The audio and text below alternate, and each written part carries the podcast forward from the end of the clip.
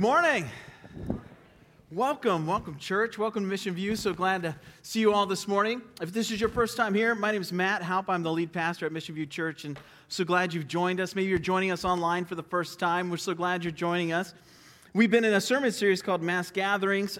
Today we're going to be in 1 Corinthians chapter 12. So if you have your Bibles, go ahead and turn there. 1 Corinthians chapter 12. Really excited about today's sermon. But before we jump into that, I wanted to give kind of an update on Project Basecamp. If you're new to Mission View, you've probably never heard of Project Basecamp, but last year we purchased a building down on West Maple Street on Wise, at the corner of Wise Road and West Maple. And we were really excited to have a church home finally. And we began this Project Basecamp to raise the funds to renovate the facility we purchased. It's about 27,000 square feet. It's 2 stories. It was an old racquetball court building, so it's a really great location and a really great building to have a church in. And before the pandemic hit, we started Project Basecamp, and we were raising funds for the renovation. And then the pandemic hit, so we kind of hit the pause button on Project Basecamp to see, how things would go with this pandemic. We wanted to wait a little bit and use wisdom as we were moving forward with Project Basecamp. So we put that on pause for a little bit, and we started it up again just a short while ago, and we are beginning to give and started giving towards Project Basecamp January 1st this year. So we're really excited about that, and it's been going on. Now, there's been a few questions about, the pausing and the restarting of it, which caused a lot of confusion because there's a lot of stuff going on there, right? I just wanted to let you know that if you made those commitments and those pledges early on, in that first pledge run, those are still good. You don't have to repledge. You can repledge, but you don't have to repledge. Those are still good. And I wanted to let you know, too, if you want to participate in Project Basecamp, you can join in. And you can participate along with us in Project Basecamp as well, so you're welcome to do that. And there's a really simple way to do it. You can get onto our website at missionviewchurch.org and go to Basecamp. It's right on the front page, and there's a little form that you can download right off the website to join in the giving towards Project Basecamp. So here's the update, too, on the new building. We are working hard. First of all, I just want to thank Todd LePage. I'm just going to throw him out there right now. He is the head of the building team. I get about 7 emails a day from Todd as he's working with the architect. He's working with all the banks and the financing we're working through, and he's working with the construction company. So, the guy is working so much and doing so much for us as a church. Todd is one of our elders, and he's watching online right now. Thank you so much, Todd, for what you're doing, spending so much time. He emailed me this past week. He said, man, this is a full-time job. He's partially retired from his job, so he's now doing his real job for the kingdom. That's why I keep telling him, it's for the kingdom. So, but I wanted to thank him as he's doing all the work that he's doing for us. But we're working with the big thing right now, if you want something to be praying about specifically for Project Basecamp, is the financing piece. Be praying that God works a miracle in this. Now, this is exciting to share about because today we're going to be talking a little bit about spiritual gifts in chapter 12 of 1 Corinthians. Now, here's what I want you to know is that we serve and we are in relationship with a supernatural God who is active in our lives today. God is still working miracles in our midst today.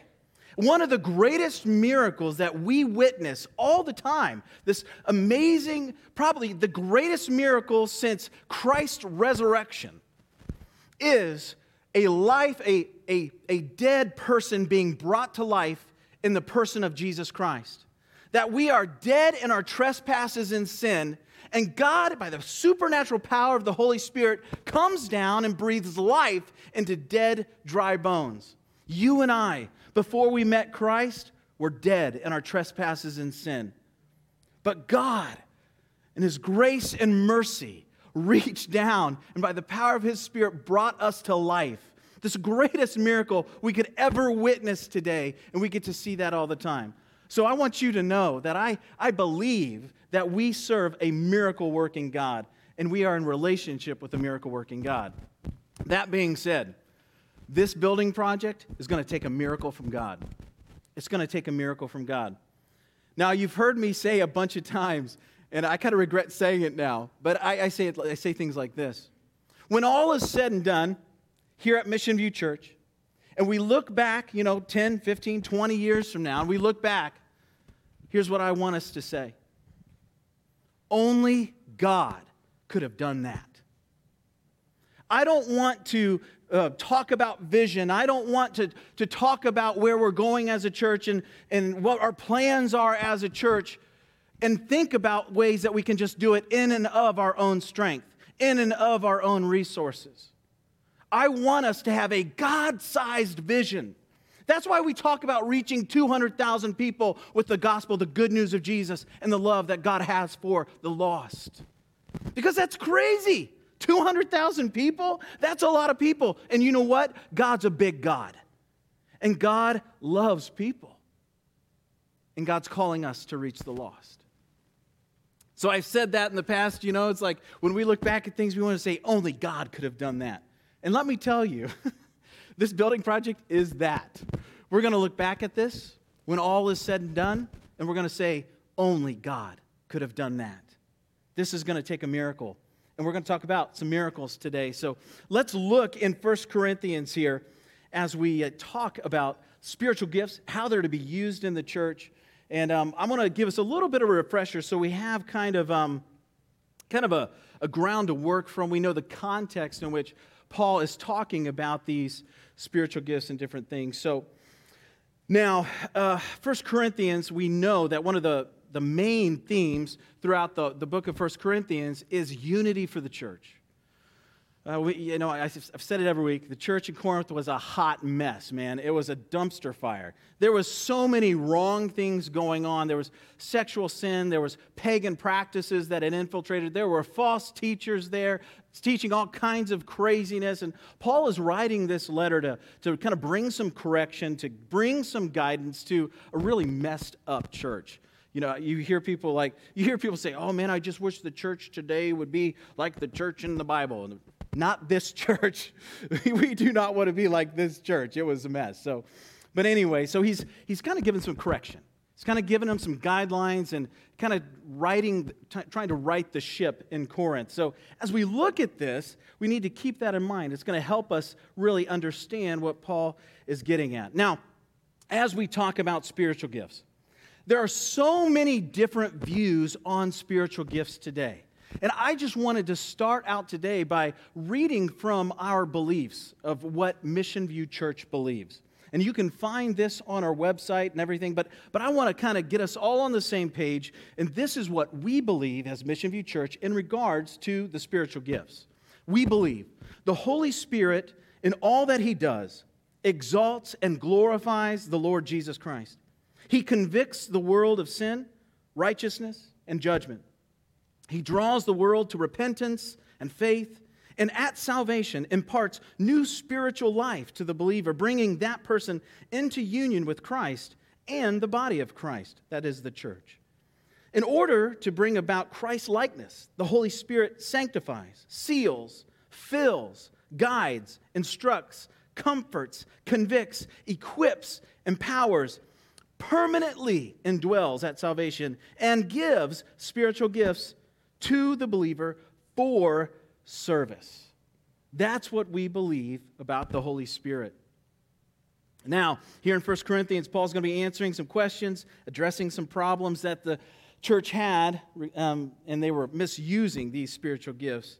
Now, as we start this study on spiritual gifts, it's going to be over the next few weeks here. As we start this study, I want to bring to light that chapters 12, 13, and 14 are kind of Paul's guiding on the spiritual gifts. It's not just this one passage, but it's three chapters here that Paul really dives into the spiritual gifts. And so these are the three things that we're going to pull from these three chapters. The first one here in chapter 12, which we'll talk about this week and next week, there's three tests that Paul gives us on spiritual gifts. The first one we find in chapter 12 is this: does it unify the church in Christ? So if we look at the spiritual gifts and how they're being used, how do we know if they're a right spiritual gift, if it's from the Holy Spirit or if it's a gift from another spirit, which would be really horrible and bad? What are some of the tests? The first test we find in chapter 12, does it unify the church in Christ? In chapter 13, the famous love chapter in 1 Corinthians, you probably heard it at every wedding you've attended, It's actually about spiritual gifts, not about weddings. But chapter 12, is it done in love? Is the spiritual gift used in love? And then chapter 14, does it edify the church? Does it edify the church? Those are our three tests. The first one was, does it unify? The second one, is it done in love? The third one, does it edify? All right, kind of a foundation to work from as we jump into our text today. Let's pray before we read God's word. Dear Heavenly Father, we thank you for your word. Right now, we surrender our hearts to your truth. We surrender our minds to your word. God, we pray that your Holy Spirit would illuminate this text, that it would take root deep in our hearts, that it would change our lives, that we would walk out of here different than we walked in because we have met with our Creator, and that your word that is sharper than any two-edged sword and separates bone from marrow has really changed us, Father. We believe in that today. We believe in your power and your word. Come and have your way in us. In Jesus' name, amen. All right, 1 Corinthians 12, verse 1. Now concerning spiritual gifts, brothers, I do not want you to be uninformed. You know that when you were pagans, you were led astray to mute idols. However, you were led. Therefore, I want you to understand that no one speaking in the Spirit of God ever says Jesus is accursed. And no one can say Jesus is Lord except in the Holy Spirit. Now, there are varieties of gifts, but the same Spirit. And there are varieties of service, but the same Lord. And there are varieties of activities. But it is the same God who empowers them all and everyone. To each is given the manifestation of the Spirit for the common good. You might want to underline that, circle that. That's a huge, really powerful statement about the gifts. For to one is given through the Spirit the utterance of wisdom, and to another the utterance of knowledge according to the same Spirit. To another, faith by the same Spirit. To another, gifts of healing by the one Spirit. To another, the working of miracles. To another, prophecy. And to another, the ability to distinguish between spirits. To another, various kinds of tongues. To another, the interpretation of tongues. All these are empowered by one and the same Spirit, who apportions to each one individually as he wills. As he wills. God's word for us today. Now, the first thing I kind of want us to look at in this text, and it's the first fill-in in your notes, is this. Understanding the gifts comes from an accurate understanding of Scripture. Understanding the gifts comes from an accurate understanding of Scripture. I'm taking that from those first three verses there. And let me revisit them just really quick, just so we know where we're going here. Now, concerning spiritual gifts, brothers, I do not want you to be uninformed. You know that when you were pagans, now they had been pagans, so the people he's talking to here in Corinth had practiced those pagan worship rituals that we have talked about, and they've infiltrated the church, obviously. You know, when you were pagans, you were led astray by mute idols, however you were led. Therefore, I want you to understand that no one speaking in the Spirit of God ever says Jesus is accursed, and no one can say Jesus is Lord except in the Holy Spirit. Paul, right here, is addressing false teachers and warning those in Corinth not to be led astray. This statement that Paul makes, Jesus is accursed, was actually a statement that was being made by those who denied the humanity of Jesus Christ. Now, today we call that docetism, which is a big theological word for denying the humanity of Christ. And that's really important. We believe that Jesus was truly God and truly man. Truly God and truly man. So they were bringing in, it's kind of funny too if you think about it, that one of the first heresies in the church was believing that Jesus wasn't truly man. You'd think it'd be harder to believe that he was truly divine, don't you think? No, but anyway, sorry, side note, little rabbit trail there. But so they were teaching this wrong teaching about Jesus, that he wasn't truly man. He was divine but not truly man. So he's addressing this misunderstanding. And their lack of understanding about Christ led to an abusive use or misunderstanding of the spiritual gifts. Understanding spiritual gifts begins with growing our understanding of God's word. Earlier in 1 Corinthians, Paul warns the church that they shouldn't listen to these false teachers and they should remember and adhere to the teachings that Paul had brought to them. Here again, Paul points out the error in these false teachers' teaching. we have to have a grid. We have to have a rubric for the use of spiritual gifts in the church, the use and how we use our gifts. That rubric, that grid, is the Scriptures. It is the Bible. The more we learn and grow in our relationship with Christ, the more we learn about who God is and what He's done and what He's doing in our lives, the more we're going to understand how to use and what our spiritual gifts are. Growing in our understanding. When we think about understanding God, first of all, our minds should just melt right in that moment, right?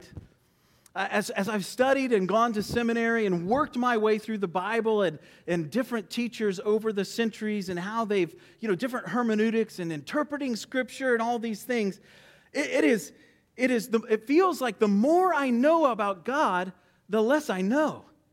Because you turn one corner and you see this amazing picture and belief and truth about God, and it reveals this other corner that you need to turn that is so much bigger and so much greater. The more we know, what I'm saying is there is no end to understanding and growing in our knowledge of God. We need to tear this thing open and study it and look into it and memorize it and meditate on it. There's not a boring page in here because it is revealing to us and opening our eyes to an amazing, amazing, powerful God who is active in our lives right now. Now, it's important to know that in Corinth, there was no real shortage of these spiritual gifts that Paul talks about, because earlier on, you may remember it, in chapter 1, verse 7, he said, "You are not lacking in any gift as you wait for the revealing of our Lord Jesus Christ." They weren't lacking in any gift, but they were being influenced by the philosophers and mysticism that was prevalent in Corinth, and they were also bringing baggage from the pagan worship they practiced before they came to Christ. This muddied the waters and made a mess of the church gathering. So their gatherings were a mess. I think it was last week we were talking about it when Paul said, it's better you guys just don't even meet. Your meetings are doing more bad than good. I think that was last week when we talked about that. It muddied the waters, made a mess of the church. They were confused, distracted, and being misled. Now here's the point. Bad theology leads to bad methodology. Bad theology leads to bad methodology. What I mean is that Corinth had forgotten to keep the main thing the main thing. Their main concern wasn't the gospel. The main thing is the gospel. What was some of his last words towards the Great Commission? To go out into all the earth, right? To share the good news that the Messiah had come, that Jesus had come, that he had made a way for anyone who would believe in him to be saved, that they would have an eternity in heaven with God. That's the main thing. That's what we're called to do. That's our job. And then the great commandment to love the Lord your God and love your neighbor as yourself, that's our purpose in life. Love God, love others. That's our purpose statement here at Mission View Church. And then our mission statement, go make disciples. Make disciples all over the world. They forgot the main thing. They forgot the main thing. The gifts were given and are given so that the church can fulfill the Great Commandment and the Great Commission together, that we do that together. The gifts were never meant to be a distraction from the mission. They were meant to empower the mission. Anytime spiritual gifts distract us from the mission of the church, it is an abuse of the spiritual gifts. Let me say that again. I think it's a really important statement. Anytime the spiritual gifts distract us from the mission of the church, it is an abuse of the spiritual gift. Keep the main thing the main thing. Jesus came, lived a perfect life, died a sinner's death that you and I deserved. He lived that perfect life that you and I can't live. He died on the cross, and 3 days later rose again, defeating sin and death for you and me. He ascended into heaven and even now sits at the right hand of God the Father, interceding for you and me, preparing a place for you and me.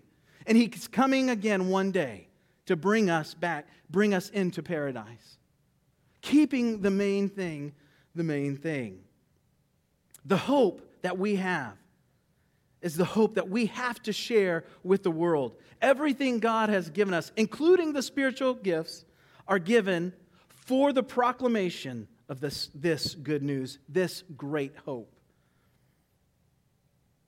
The spiritual gifts God has given will empower those things, encourage those things, not distract or derail them. Now that is what Paul is saying. He's saying, hold to the foundational teaching and basic doctrine and let the spiritual gifts you have been given empower your mission. That's what he's getting at. It would have been easy to kind of miss that in that first part of this text because he's making a statement. Jesus is accursed is kind of a confusing statement. But it was a common statement back then, and he's really talking about theology. He's talking about doctrine, what we believe, and how we adhere to these main things. Let's move on, verse 4. Now there are varieties of gifts, but the same Spirit. And there are varieties of service, but the same Lord. And there are varieties of activities, but it is the same God who empowers them all and everyone. I want to stop there for just a second because Paul's doing something really cool here. I don't want us to miss it. He started in verse 1, and it takes it all the way through verse 6. And Paul has pointed out the Trinity. In verses 1 through 3, he mentions God, Jesus, and the Spirit. Now, in verses 4 through 6, he mentions Spirit, God, and Jesus. He just reverses it. It's really cool. I think this is important for us to recognize because the Spirit does not work apart or without the Father and the Son. They are three in one, in perfect harmony and unity. Therefore, the Spirit would never lead anyone against the Scriptures or teachings of Jesus. They are together in and through the gifts that God has given us. In verse 7, he goes on, to each is given the manifestation of the Spirit for the common good. For to one is given through the Spirit the utterance of wisdom, to another the utterance of knowledge according to the same Spirit, to another faith by the same Spirit, to another gifts of healing by the one Spirit, to another the working of miracles, to another prophecy, to another the ability to distinguish between spirits, to another various kinds of tongues, and another the interpretation of tongues. Now the first thing I want to point out in this part is that this is not an exhaustive list of the spiritual gifts. It's not. We have other lists and other epistles that are different than this list. So one of the things that kind of points out to us is that this text, this scripture, and this part of the letter that Paul writes isn't foundationally about the spiritual gifts. It's about how the gifts were being used, how the gifts were being abused. So it's not so much about the gifts themselves, but how we use them. That leads us to the second fill in your notes. It's this. The gifts are given for the common good of the church. The gifts are given for the common good of the church. Look at what Paul's doing here in this list of gifts. It's really cool, and I think he does this on purpose. Think about this as I'm going to go through the list. Knowledge without wisdom, which was the next one, is really dangerous. Knowledge without wisdom is really dangerous. Healing is really difficult without faith. Miracles and prophecy without someone to discern whether or not they are from the Holy Spirit would be really dangerous. Tongues without interpretation are distracting and create confusion. Do you see how he's paired these things together, how the gifts come together and serve each other as we use them together? We need each other. That's really what this entire book in 1 Corinthians has been about. Unity in the church. Coming together. The gifts are another way we see unity in the church lived out. We have to remember the mission Jesus gave us in the Great Commission, that we would go out into all the earth and share the good news of Jesus. We, the church, have this one job. Make disciples. The gifts are given to us to help us achieve this goal, to encourage, exhort, and edify one another so that we can share the gospel for the extension of God's kingdom. They were not given to elevate man or put on some carnival sideshow. They were given to us for each other, for the common good. One of the struggles that we see with spiritual gifts is that I'm going to start from the beginning. We were created to be in relationship with God. Now, it's a simple statement. You've heard me say it a bunch of times. You probably heard other pastors say it. We were created to be in relationship with God. Let's just think about that for a second, though. You were created to be in relationship with a divine being. You were created to be in relationship with one who created the universe, who spoke it into existence, who put on flesh, became a man, rose from the grave. We were created to be in relationship with the divine. Think about that. We were created to worship God. We were created with an attraction to supernatural because we were created for a supernatural being. And we can get really, really sidetracked with that. If we're created for that, we're created to be in this relationship with God, it would be really easy for us to look at this text in 1 Corinthians and get totally sidetracked about these supernatural gifts and make it all about these gifts that are listed. Wait, miracles and all these other things. Wait a second, And that's not even the point of the text. The point of the text is the misuse of these gifts and the mess that it was making. Now, so what I'm saying is that we have this leaning towards. We were created for relationship with this divine, supernatural being. And it's normal for us to go there and think about those things. So when we see or think about the supernatural things, we can begin to elevate those things. We can become obsessed with the supernatural. Even outside the church, this happens. I mean, it happens. You think about it. We even have a TV show called Supernatural, right? I mean, there's all kinds of TV shows and movies, and I mean, I don't know how many exorcist movies there are now, or the possession of so and so, or whatever it may be. Our the entire world, not just the church, is obsessed with these ideas. There's this God-given curiosity that can lead us to unhealthy obsession with supernatural manifestation. We even see this in the people in Jesus' time. We see it in Jesus' ministry. Check it out, and let's just turn there real quick. In John chapter 6. John chapter 6, really interesting thing happens here. I'll give you just a minute to turn there on your iPad or iPhone. I do hear some papers turning. That's good. In John chapter 6, I'll start in verse 25. It says, "When they found him on the other side of the sea, they said to him, 'Rabbi, when did you come here?' And Jesus answered them, 'Truly, truly, I say to you, you are seeking me, not because you saw signs,'" which means recognized who I am. It's not because you're not coming here because you recognized who I am, "but because you ate your fill of the loaves." They're not coming there because they recognized who Jesus was. They were coming there because they had experienced a miracle. That's what Jesus is getting at. You're not coming here for me. You're coming here for some supernatural experience or miracle. It can become more about the gift than the gift giver.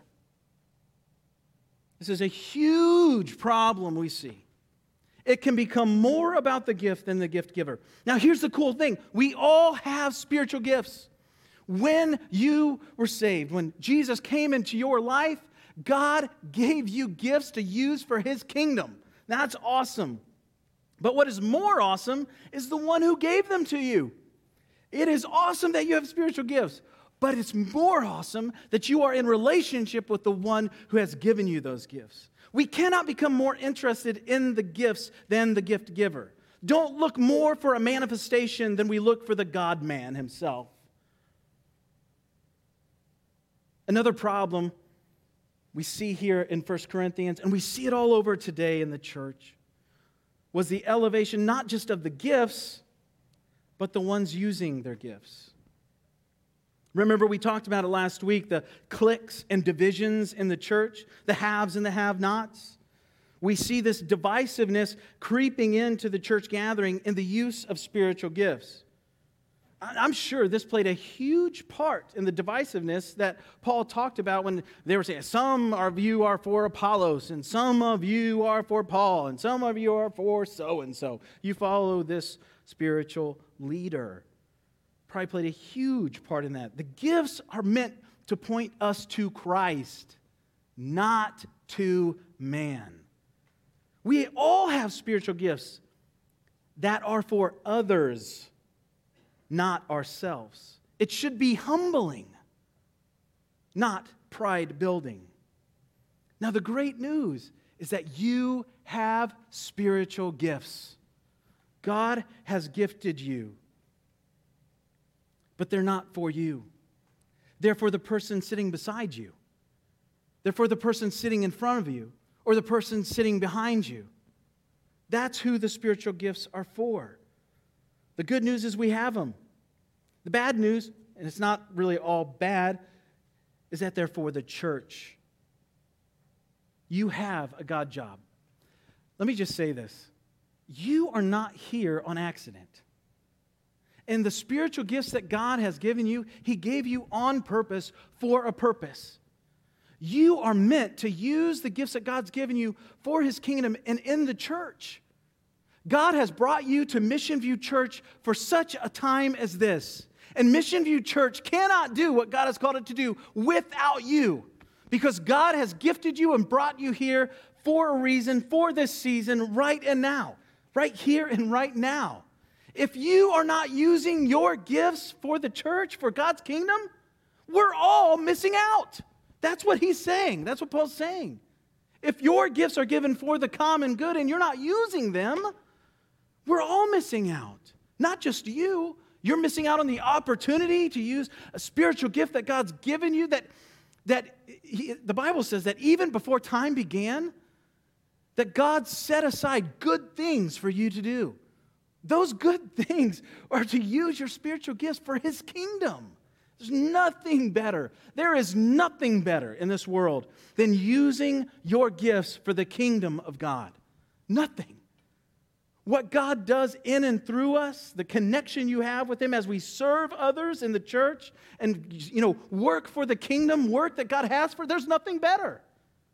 And there's, and beyond that, it's eternal rewards. When we use our spiritual gifts and we're building the kingdom of God, there are eternal rewards that we're looking at. We can build bank accounts, we can build our job description, we can build our resumes, and we can build our savings, we can build our retirement, and all it's going to burn. But when we build the kingdom of God, it's forever. It is forever. At Mission View Church, we believe everyone has a mission. Every single one of you sitting in these seats, every single one of you sitting in your PJs, laying in bed at home, eating oatmeal, you have spiritual gifts to be used for the kingdom of God. So come back to church and use those spiritual gifts. I'm just going to put that out there. If the creator of the universe has gifted you, here's the hard part. You have a responsibility. You have a responsibility. You will be held accountable for what God has given you. So my challenge for you today is to seek out and use the gifts that God has given you for His kingdom. Now, I believe that God redeems and uses some of our gifts that we have acquired just over our lifetimes, and uses those for His kingdom. So you may be a teacher. You may have went to school to be a business manager. You may be a nurse or a doctor. God has gifted you for a purpose for His kingdom. And I believe there are some spiritual gifts God gives us in the moment. And there's those spiritual gifts He gives us at salvation. And you are meant to use those gifts for His kingdom. And it's your responsibility. I would do a huge disservice if I just said, hey, you can sit on the sidelines. Yeah, there's bench riders on the team of Jesus. And that's a lie. There is no one that gets to sit on the side. You are gifted for God's purposes. And that is awesome. He's inviting you to be a part of the greatest story of all time, the greatest redemption story of all time. He's inviting you in. Use your gifts for his kingdom. Use your gifts for his kingdom. Now, the last point I want to take in this text is that we find in verse 11. It's just a short verse, but I want to bring it out. Verse 11 says, all these are empowered by one and the same Spirit, who apportions to each one individually as he wills. You might want to underline that and circle that, star, however you do it, highlight it. As he wills. The third fill-in in your notes is this: God determines our spiritual gifts by his will. We don't choose our gifts. We don't choose our gifts. We can seek them, pray for them, ask for them, and that's great, we should. But God determines those gifts by his will, for his glory, and for our good. Now this text, like I said already, this text mentions spiritual gifts, but it's more about how we serve one another. Are you seeing that common theme? It's not just here in chapter 12, but it's been in chapter 11, 10, 9, the whole thing, the whole book of 1 Corinthians. He is saying, hey, you are divided, you are separated, there are fights and quarrels, this is a mess. Here, you need to be unified. Here's how you unify. You serve one another. You humble yourself, you think of others first, and you serve one another. That's what he's talking about. That's what he's getting at. And he's mentioning spiritual gifts in that same context, that we are to use these to serve one another. Here's what we can take from this scripture today. Three things, three huge takeaways for us today. One, we all have spiritual gifts. Every single one of us. You have spiritual gifts. Two, our spiritual gifts are for the common good of the church. They're for the common good. And three, we have a responsibility to use our gifts for Jesus. You have a responsibility to use your gifts for Jesus. Now, these three statements bring up a really, really big question, right? And I've gotten this question already. What are my spiritual gifts? Have you ever wondered that? Have you ever read through this text and been like, oh, well, you know, maybe you've read the ones in Romans or in Ephesians, and you're like, which one do I have? You know? What are my spiritual gifts? Here's my response. You will find out what your spiritual gifts are when you serve the church. If God gives us spiritual gifts to serve the church, then the only way we're going to find our spiritual gifts is if we serve the church. We need to serve in the church, to serve one another, to have this Christ-like, selfless mentality. And God will reveal to us our spiritual gifts. This has been a really interesting study for me, especially in the midst of a pandemic. And it's brought up some deep concerns I have during this time. I don't know about you, but as I've worked through these texts and as I've preached these sermons and shared them with you, it's really hard for us to do the things that God's called us to do here if we never gather together. Anybody see a problem there? It's going to be really hard for us to serve each other if we never see each other. I mean, it's going to be really hard for us to use our spiritual gifts if we never gather together. Wouldn't it? I'm not saying it's impossible. But I'm saying we need to think about it. Now, I said at the beginning of this pandemic, and I'll say it again today, as your pastor, I am really concerned about your physical health. I really am. You know, that's why we're doing this masking thing. We're, you know, people are getting vaccinated. We're really trying to do the best that we can to care for your physical health. But here, I'm just going to be honest with you. I am more concerned right now about your spiritual health. And here's something that I've always known but has become really prevalent, that your physical health and your spiritual health aren't two separate things. They are tied together. They are tied together. And what we get when we gather together as a church, the opportunities that we have to live out this book together, I mean, think about it. I mean, this New Testament was basically written for us to give us directions on how not just to live our lives every day, Monday through Saturday, but what we do as we gather as a church together. This whole book in 1 Corinthians is, hey, here's what you do when you gather together. Every chapter, every word, every line, every sentence, everything is here's what you do as you gather together.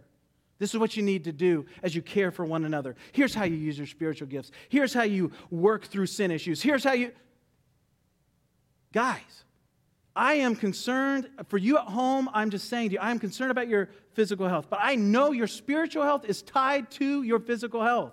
And if you're sitting at home and it's fear that is keeping you from gathering as a church, I'm telling you, pray about it.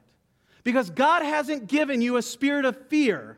He has given you a spirit that has overcome all fears. And you know what? I know this. We serve a sovereign God, and every day of our lives, God is numbered.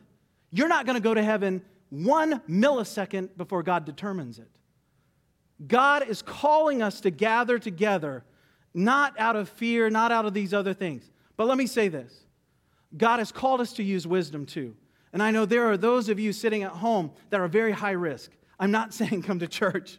Don't hear me say that. I am challenging those of you who've, maybe you've been vaccinated, maybe you've already had the, COVID or whatever it may be. And there's really no reason for you not to be here at church. You need to come to church.